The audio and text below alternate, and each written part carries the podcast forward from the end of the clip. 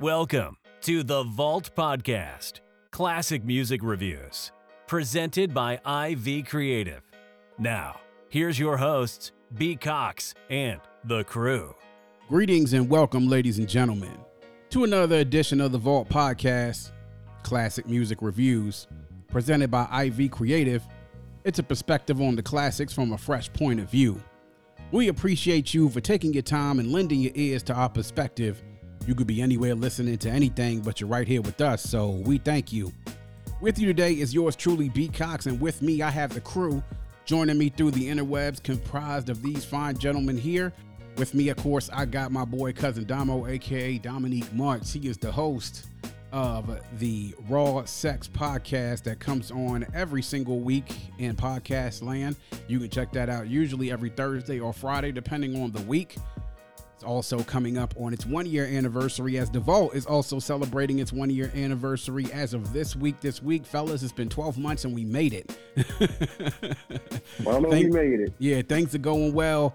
And our first year anniversary, Raw Sex is celebrating theirs in the coming week afterwards. So Again, make sure y'all checking out Raw Sex Podcast anywhere where you can get podcasts out there talking everything from relationships, sex, love, and everything else in between, guaranteeing that you'll like it. And also, we have my boy Jo here in the place to be as we go ahead and talk about, as we always do, classic albums. And as always, gentlemen, we take you back in time. And our motto here at the Vault Classic Music Reviews is hashtag open the vault, hashtag nothing but the classics or NBTC. So, fellas, we have another one. And yes, we're going right back again to 1995, to that summer of 1995, and bringing you none other than the debut album by the First Lady of Bad Boy, Faith Evans, in her debut album titled Faith. Released August 29th, 1995. Recorded between November 94 and June 1995 runtime of 62 minutes and 10 seconds on Bad Boy Arista Records. Producers on this, the executive producer, of course, Sean Puff Daddy, aka Diddy Combs. Prince Charles Alexander was a producer as well. Mark Ledford, Herb Middleton, Jean-Claude Olivier, Timothy Riley, and of course, Chucky Thompson, the latter known gentleman known as the hitman for Bad Boy, who were Puffy's group of producers who produced every project in those early days of Bad Boy and crafted such so many hits, and a lot of them that were on this album. Some of the writing, as you can see here on the credits, the majority of the songs were written by Faith herself. Now, to go back and talk a little bit about her background, as everybody knows and folks know Faith's story, she grew up in the church, grew up in New Jersey, also wrote a lot herself. Um, she has written for herself and other artists throughout her career majority of the tracks were written by her. Some of the tracks by Chucky Thompson, and then also other writers included Mary J. Blige, Gordon Chambers, Floyd Howard, and then of course because he's Diddy, Diddy has writing credits on here as well. So, and he did produce one of the tracks on here as well, which we'll get into a little bit later. But Faith got her start mostly as a backup vocalist. She uh, did backup vocals on Mary J. Blige and wrote for Mary J. Blige "My Life." one of the best R&B records of not just the 90s, but I would say within the last 20 to 30 years. Also did writing and backup vocals for Usher's self-titled debut album in 1994 and was signed to Bad Boy in 94 and began work on her debut album. Now, of course, other than being our singer and songwriter, what Faith also was known for is being the wife and then later the widow of the late notorious B.I.G., aka Biggie, and they were together, uh, were married for about a few years, and then parted ways, separated, have a child together. And they were married at the time that Biggie actually passed away when he was gunned down in March of 1997. This was really the beginning of her career. She was the first solo artist on Bad Boy, and she was the one of two R&B acts at that particular time, which also included Total, and then later would include 112. So this is really why we talk about the golden age of Bad Boy. This really was the golden age of Bad Boy when they were one of the, I would say, two or three biggest labels in the industry at that particular time. And she was the first female solo artist. Now, a lot of what was done with this album, to me, fellas, I think really came from Diddy's work and early R&B work when he was at Uptown Records. Diddy was the one who produced Jodeci's debut album, Forever My Lady, and then also he was the architect and producer of Mary J. Blige was the 411 as well, and also did work on Mary J's My Life. So really, he was sort of taking the same sort of formula that you had with Mary J. and with Jodeci, but had a little bit of a different, unique talent with Faith, especially when it came to her vocals. And there were a lot of comparisons, especially back then, between Mary and Faith in regards to what they meant in the space of R&B as it existed in that time in the mid 90s because you guys know when we were in that part of the 90s that's really when r&b and hip-hop started to come together. Mainly because of diddy's work and influence and those works were uptown in his early days. But then also moving into the mid 90s you saw that marriage start to get melded a lot more so this is faith's debut album. It came out again 1995 august 29th so it's 25 years later, and since then, Faith has carved out a career for herself, not just on the merits of being on Bad Boy, but then also and also uh, notoriety because of her marriage to Biggie, but because of her work and her writing, and she still managed to keep a career going even after all these years. So this is pretty much where it all started.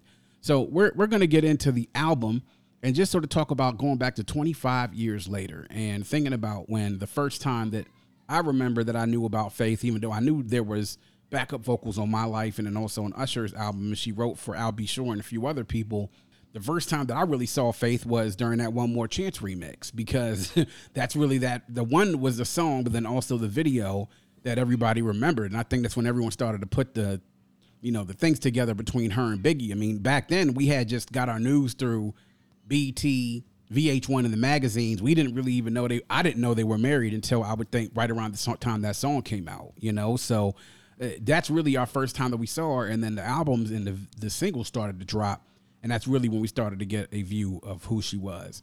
So we'll get into now the album, man. I'll start with you guys as far as your reactions to this album. This has come out, uh, 15 tracks again, 62 minutes of track time as well. So I'll go ahead and I'll actually start with Damo about your reaction to the album. I know R&B is your lane. Um, we talk about this a lot on the show, and I know that you're a critic of R&B because you've been into the genre ever since we were young.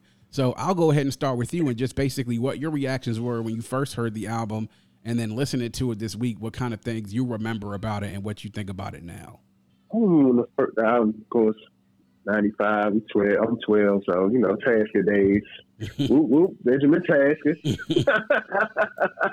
so, mainly my R&B comes from my older cousins. That's all they sang and everything. So, R and B was mainly in the car or over their house. That's that's the reason why I got into R and B so heavy. But I remember them grabbing this album and playing it. And really, the only back then, the only jump that stood out was whatever jump that was on the radio mm-hmm. that they had, that she that she had, and even going back listening to it, I don't know who belongs in the vote. really? Hmm. I, don't, I don't. Think, I don't think. It, I don't even think he gets the hashtag. Wow. I, listened to the whole thing. You know, it got maybe two classic hits on there. Mm-hmm. But other than that, the album is. If I had four thumbs, I'd give you four thumbs down. wow. Damn. Mm. the milk's gone bad. Wow. And I don't even know if I remember hearing it being it that bad back then. And you know what? It's not even an album that came to my mind. I said, oh, let me go back and listen to that Faith Joe. Not this one. I think her second one might be better than this one. Hmm. But I can I remember going back going to listen to the second one more than I went back to go listen to this one. Hmm. But this one, mm-hmm. besides those two tracks, those two cuts, hmm. that's it. Wow. The vocals, uh, she sounds better as she's gotten older. Back then, it was all right. Okay. I still love you, Faith. An honest assessment by Damo. Okay. Well, we're off to a ripping and roaring start today on the Vault Classic Music Reviews. Well, damn. Okay. Well, all right, Jay. So, what say you, man? What do you remember? You know, as far as back then, I mean, during this time, you know, we were really starting to see a lot of R and B acts come out, and it was a nice balance between groups and solo artists. But she was with one of the biggest labels at that time. So, what do you really remember back then of listening? What things you heard from this album back then, twenty five years ago? what you what has endured since then for you, and what you thought about it listening to it leading up to this week. Yeah, yeah. So I don't really know if I can follow with Don behind that assessment, but I'll go ahead and know what I'm saying, of course, add my two cents in. So so I just turned 14. I mean, I do remember the joint, you know what I'm saying? You used to love me, like getting plenty of play and like how to remix his words to James, which I which I thought was dope. Um I do remember like, you know what I'm saying, Faith, like, you know, I'm definitely getting played on the radio, like girls like, you know, going around singing the songs and then the joint that like really stuck out for me was, and this is like one of my favorite R and B joints. Um, Love Don't Live Here No More. Like, so for her and Mary J to do that re their remake of, it, I just thought it was fire. Mm-hmm. You know, what I mean, I mean, I, I can't really give it an assessment like Damo did as far as like you know the vocals, but I just thought it was dope in that sense. You know, going back and listening to it because um, it was funny. I saw like a, um, I think it was like a VH1 behind the music or one of those joints where like you know they pretty much just wrote Faith always being like a Mary J. Blige ripoff. I was like, damn, I, I never even put that correlation together back then. You know, I don't I don't really recall that comparison at that time. So, especially like you know after they made the remake for Love Don't Live Here No More. Back then, I thought it was cool. You know, I wasn't a big R and B hit. I wasn't rushing out to buy Faith's album, but I mean, like listening to it now, I mean, I guess like that's kind of funny. Like you know, like you know, I'm looking at it from like a, from a, a producer standpoint as far as like beat making. So I can really appreciate the samples that were on here, mm. along with her vocals, as far mm-hmm. as the, like the all together project being put together. Whereas Dom, you know, he's more critical and like you know all that as far as the vocals, which he obviously speaks to more than me. But man, I thought it was straight. I ain't gonna say it was like a I'm not gonna say she was outside, outshining Mary J. Blige at that time, or or really any time. But I mean, I thought it was straight. You know what I mean? As far as like that time period and thinking about that whole era when like you know Bad Boy was doing that thing, and like you were saying, Brian, like you know the whole thing, her being married to Biggie, like. I thought she brought talent to the table. She wasn't just like some chick that Biggie met and just said like, "Hey, make her make an album and we could probably sell off of me." And she brought talent to the table, but yeah, I mean, I thought she was cool, but like you know, I ain't gonna say not nothing special, but it wasn't extraordinary. I put it like that. Yeah, not like Charlie Baltimore. right, right, right. Which, for those of us who remember back then, you know, B- Biggie Biggie had a, a, triumvirate of of women that he was messing mm-hmm. with at that time.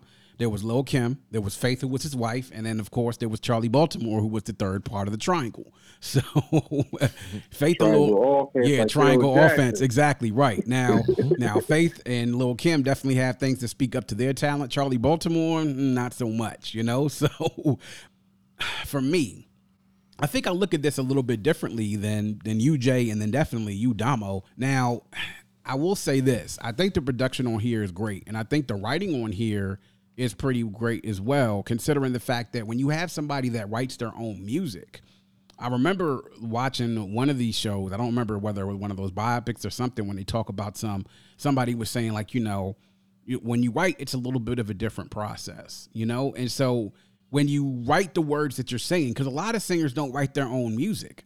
When you write the words that you're singing, you know how to be able to best convey the vocals and also can t- convey the emotions the biggest thing that I think my takeaway from this album is the range of the different emotions that sort of go through on this album. Like the amount, the different ones, everything from sadness to despair to um, to love to sexuality, a lot of different things on here as well. 15 tracks, um, majority of them written by her, producer, the majority of them produced by Chucky Thompson. Uh, Sean, of course, Diddy Combs has a lot of producing credits on here as well. I'll agree with you, Jay, that the samples on here were interesting, especially the one that was done for the track number two, which was No Other Love, which right. was another song that sampled Walk On By by Isaac Hayes. You know, particularly enough, her husband did a song on his debut album that right. also sampled this track called Warning. Warning. but that's one of the most uh, popularly sampled tracks in hip hop and especially in popular music. The Falling in Love is, of course, a sample of Patrice Rushen which was Remind Me by Patrice Rushen, and then Give It To Me samples In the Mood performed by Tyrone Davis. So it was really interestingly intricately put together. Now, I will sort of agree with Damo in this respect. The songs and the singles on here are things that I think everybody sort of remembers. And those singles, of course, are You Used to Love Me, Soon as I Get Home, and Ain't Nobody are the three same samples, the singles that came out from this album. There are a few deep album cuts on here that I like as well. And I remember them because, like I said, I grew up in a house full of sisters. So I heard a lot of R and B music through that avenue of my sister's picking up a lot of R and B albums. So I will remember some deep album cuts. We'll get into later, but definitely a song like "Come Over" I remember, and uh, a song like "The Reason," like "Reasons," and of course "Love Don't Live Here Anymore," which was a remake that was done with her and Mary J. Blige. I can kind of see how people will say that she was sort of a Mary J. ripoff, but to me, I think as much as people think that they're the same they're really two different type of vocalists. And I think you could sort of speak about that when you say that, Damo. Like as far as their yeah. vocal capabilities, they're two really great singers. But when we talk about they both grew up in church, like they had that church background, that's where a lot of singers get their start singing in church. To me, they're like the two different type of standout singers on the church choir with two really distinct styles, you know? So yeah, you were gonna say something, Damo? I think it was a, I think I, I think it was a look as well. I think yeah. it might have been Diddy for that. He might have tried to make her look a little bit like Mary J. You know what I'm saying? Because you can see the hairstyle. Yeah, well, that was the nineties. Hairstyles and you, yeah, you have the hairstyles and the songs, but when you at the same time and y'all singing almost like the same thing, but one is better than you, mm-hmm. then they're going to see you as the biter. True. you the rip off yeah. version. Like you ain't giving us the same hit in music that she's giving you, so you the rip off. So I get from what they're saying, but you know they definitely different vocalists. Yeah. And I think more, more, and then I don't think it helped her any of being the alleged jump off between the beef. yeah, well, I, I, I, allegedly. Yeah, I, I know, think she's that, in the middle of the piece. Yeah, so she I was. that might have hurt her something too. Yeah, yeah. Now she was in the middle. I mean, really, this beef was mainly between Faith and Lil Kim for obvious reasons. But you know, Mary and Kim are girls. They Mary and Kim are more like each other than than Faith was like each other. So if they were all friends, right, you're hanging out in high school, Mary and Kim are going to be more like friends with each other because they are more like each other. I mean, they both come from similar backgrounds. They both hood, you know. oh no, that wasn't that wasn't the beef I was talking about. Oh, okay. So what beef was you were you talking about? Fucking oh yeah. Well, she was in the middle of that one too.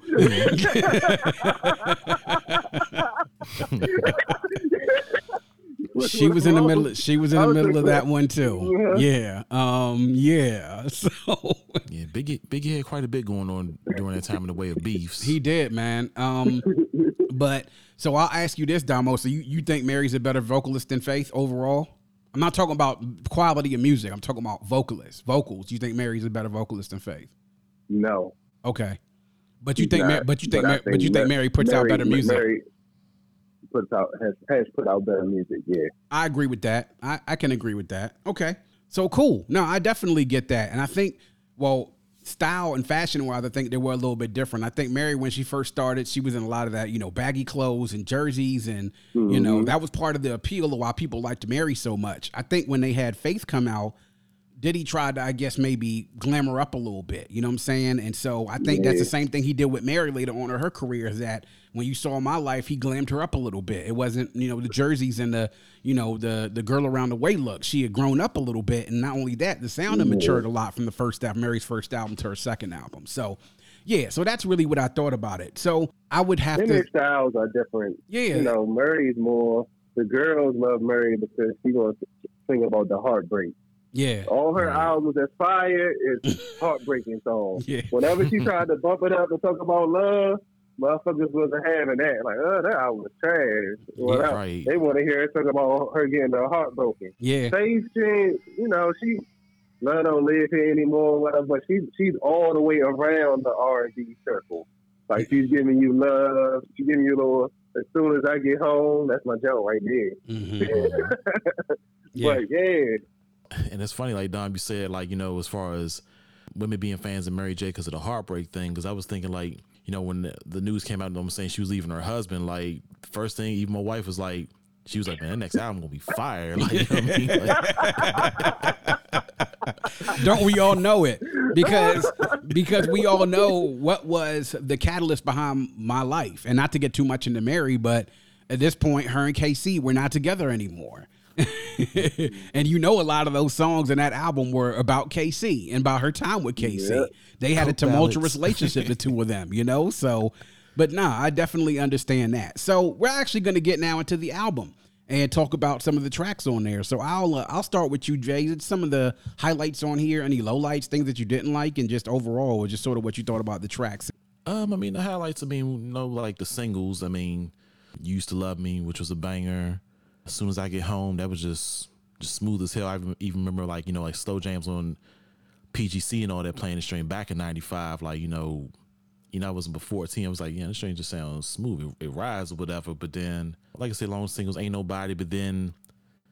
I don't know if you guys remember, but they did play "Love Don't Live Here No More," like you know, and I was mm-hmm. just impressed with like Mary and Faith what they did with it, especially when they started like that middle part where they started harmonizing their vocals, put that beat change, not, not the beat change, but when like the sound effect that boom, boom, boom, boom, boom, that part, like you mm-hmm. know what I'm talking about when they Yeah.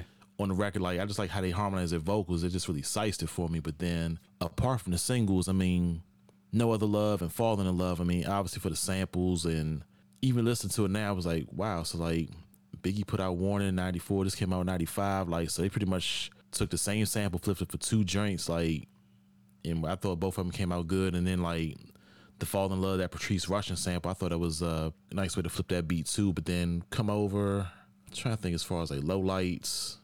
Yeah, I guess like for me, like I didn't, I didn't really didn't listen to Reasons all that much. Mm-hmm.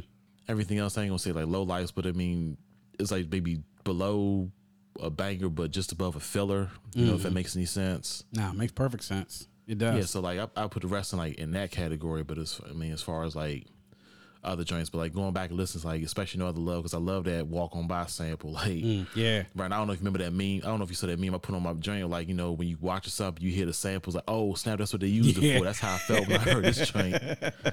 right, exactly. The one from uh from Wolf of Wall Street. Yeah, exactly. Oh, I know that. I know that. Nah, because like it was funny because like I'm going off of that. Like um, when I was watching, it was a while ago when I was watching Cooley High. This is like around '99, 2000, and it was in. I might have mentioned something on the meme, but like it was a part where was in the theater and they was watching Godzilla, and you heard it during that da da da da. I'm like, oh shit, this is where they got that Simon Yeah. Says Pharoahe Monch Yeah. from. Like, right. true shit. True shit. Yeah. Indeed. Now I hear you, man. It's crazy when you hear those samples in real life. You're like, oh shit, that's where they got that from.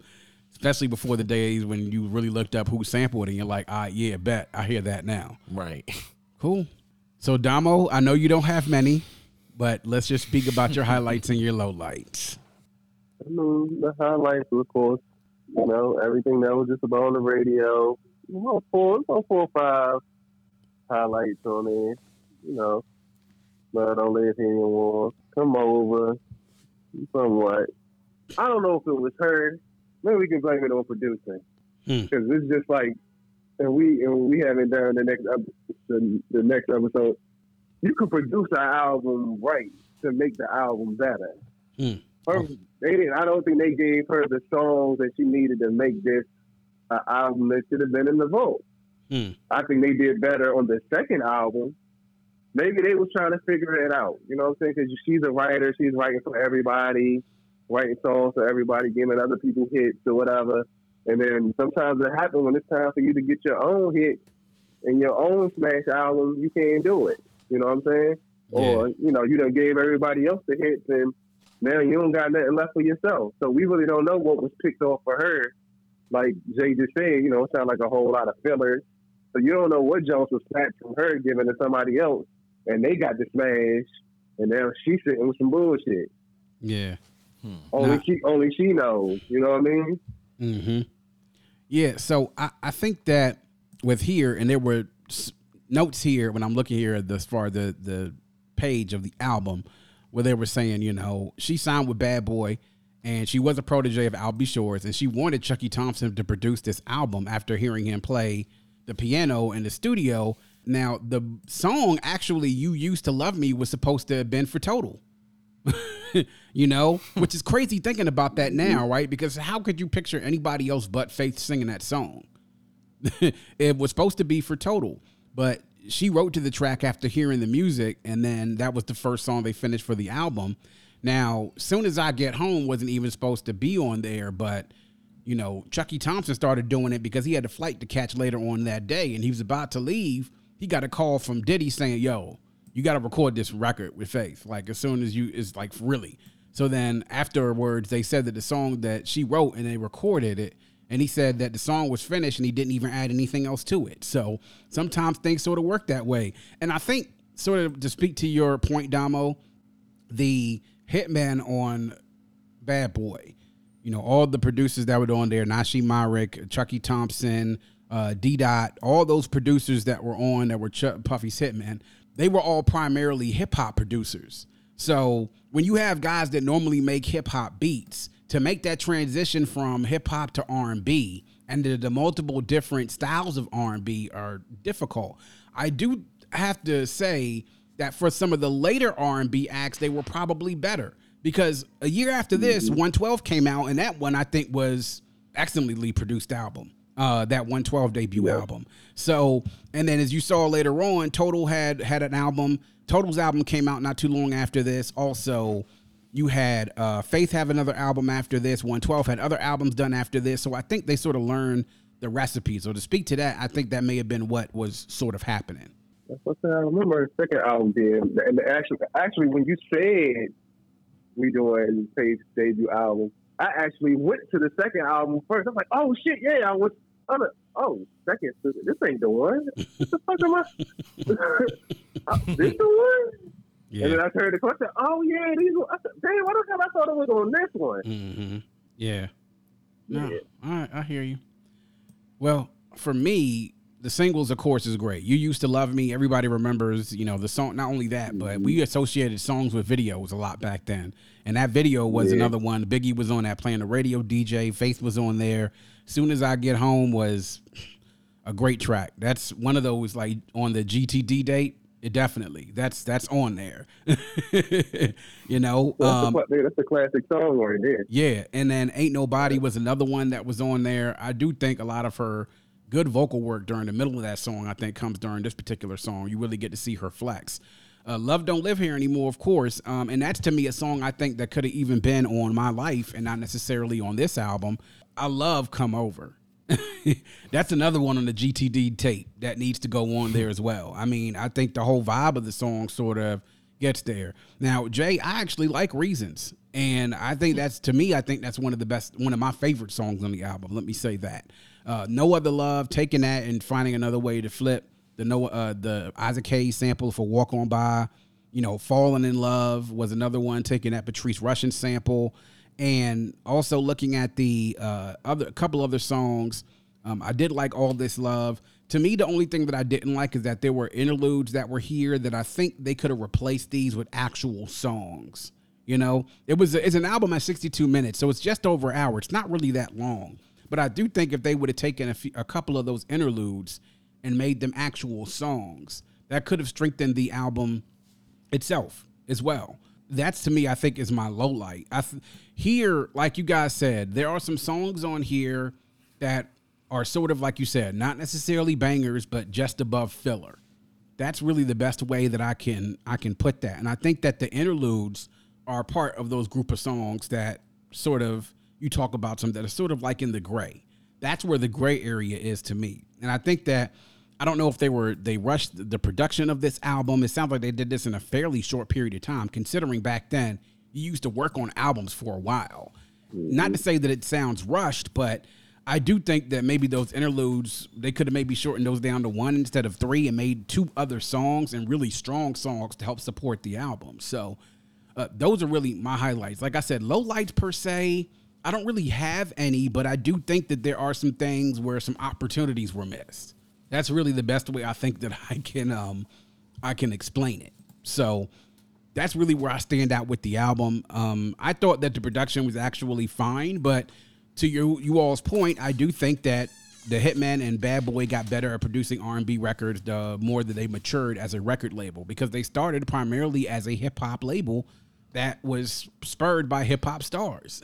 That's what they did. I think they got better at it as the time went along and to say, I guess you could sort of say that Faith was sort of the guinea pig. Them in total were the guinea pig to the R and B game. When they got a little bit later into the '90s, it seems like they had sort of perfected the whole crossover thing towards mixing R and B and hip hop together, where they could sort of make that marriage work. So that's where I stand at it with that. We've talked about it. Um, this album did pretty well. Actually, went uh, was uh, went platinum in 1996. Uh, there were three out singles that were released from this. Come Over was actually a minor single that was done as well in 1996, but this was the first solo act for Bad Boy, and um, this was really therefore a once they started getting into the troubled times because while 94 and 95 were great years 96 was not as a great year for bad boy and uh, they rebounded though in the later years and started to produce some hits out there, especially after Biggie's passing, which a lot of people thought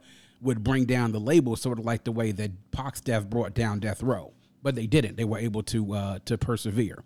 So now we're in here to talk about the the test of time, uh, the ultimate test.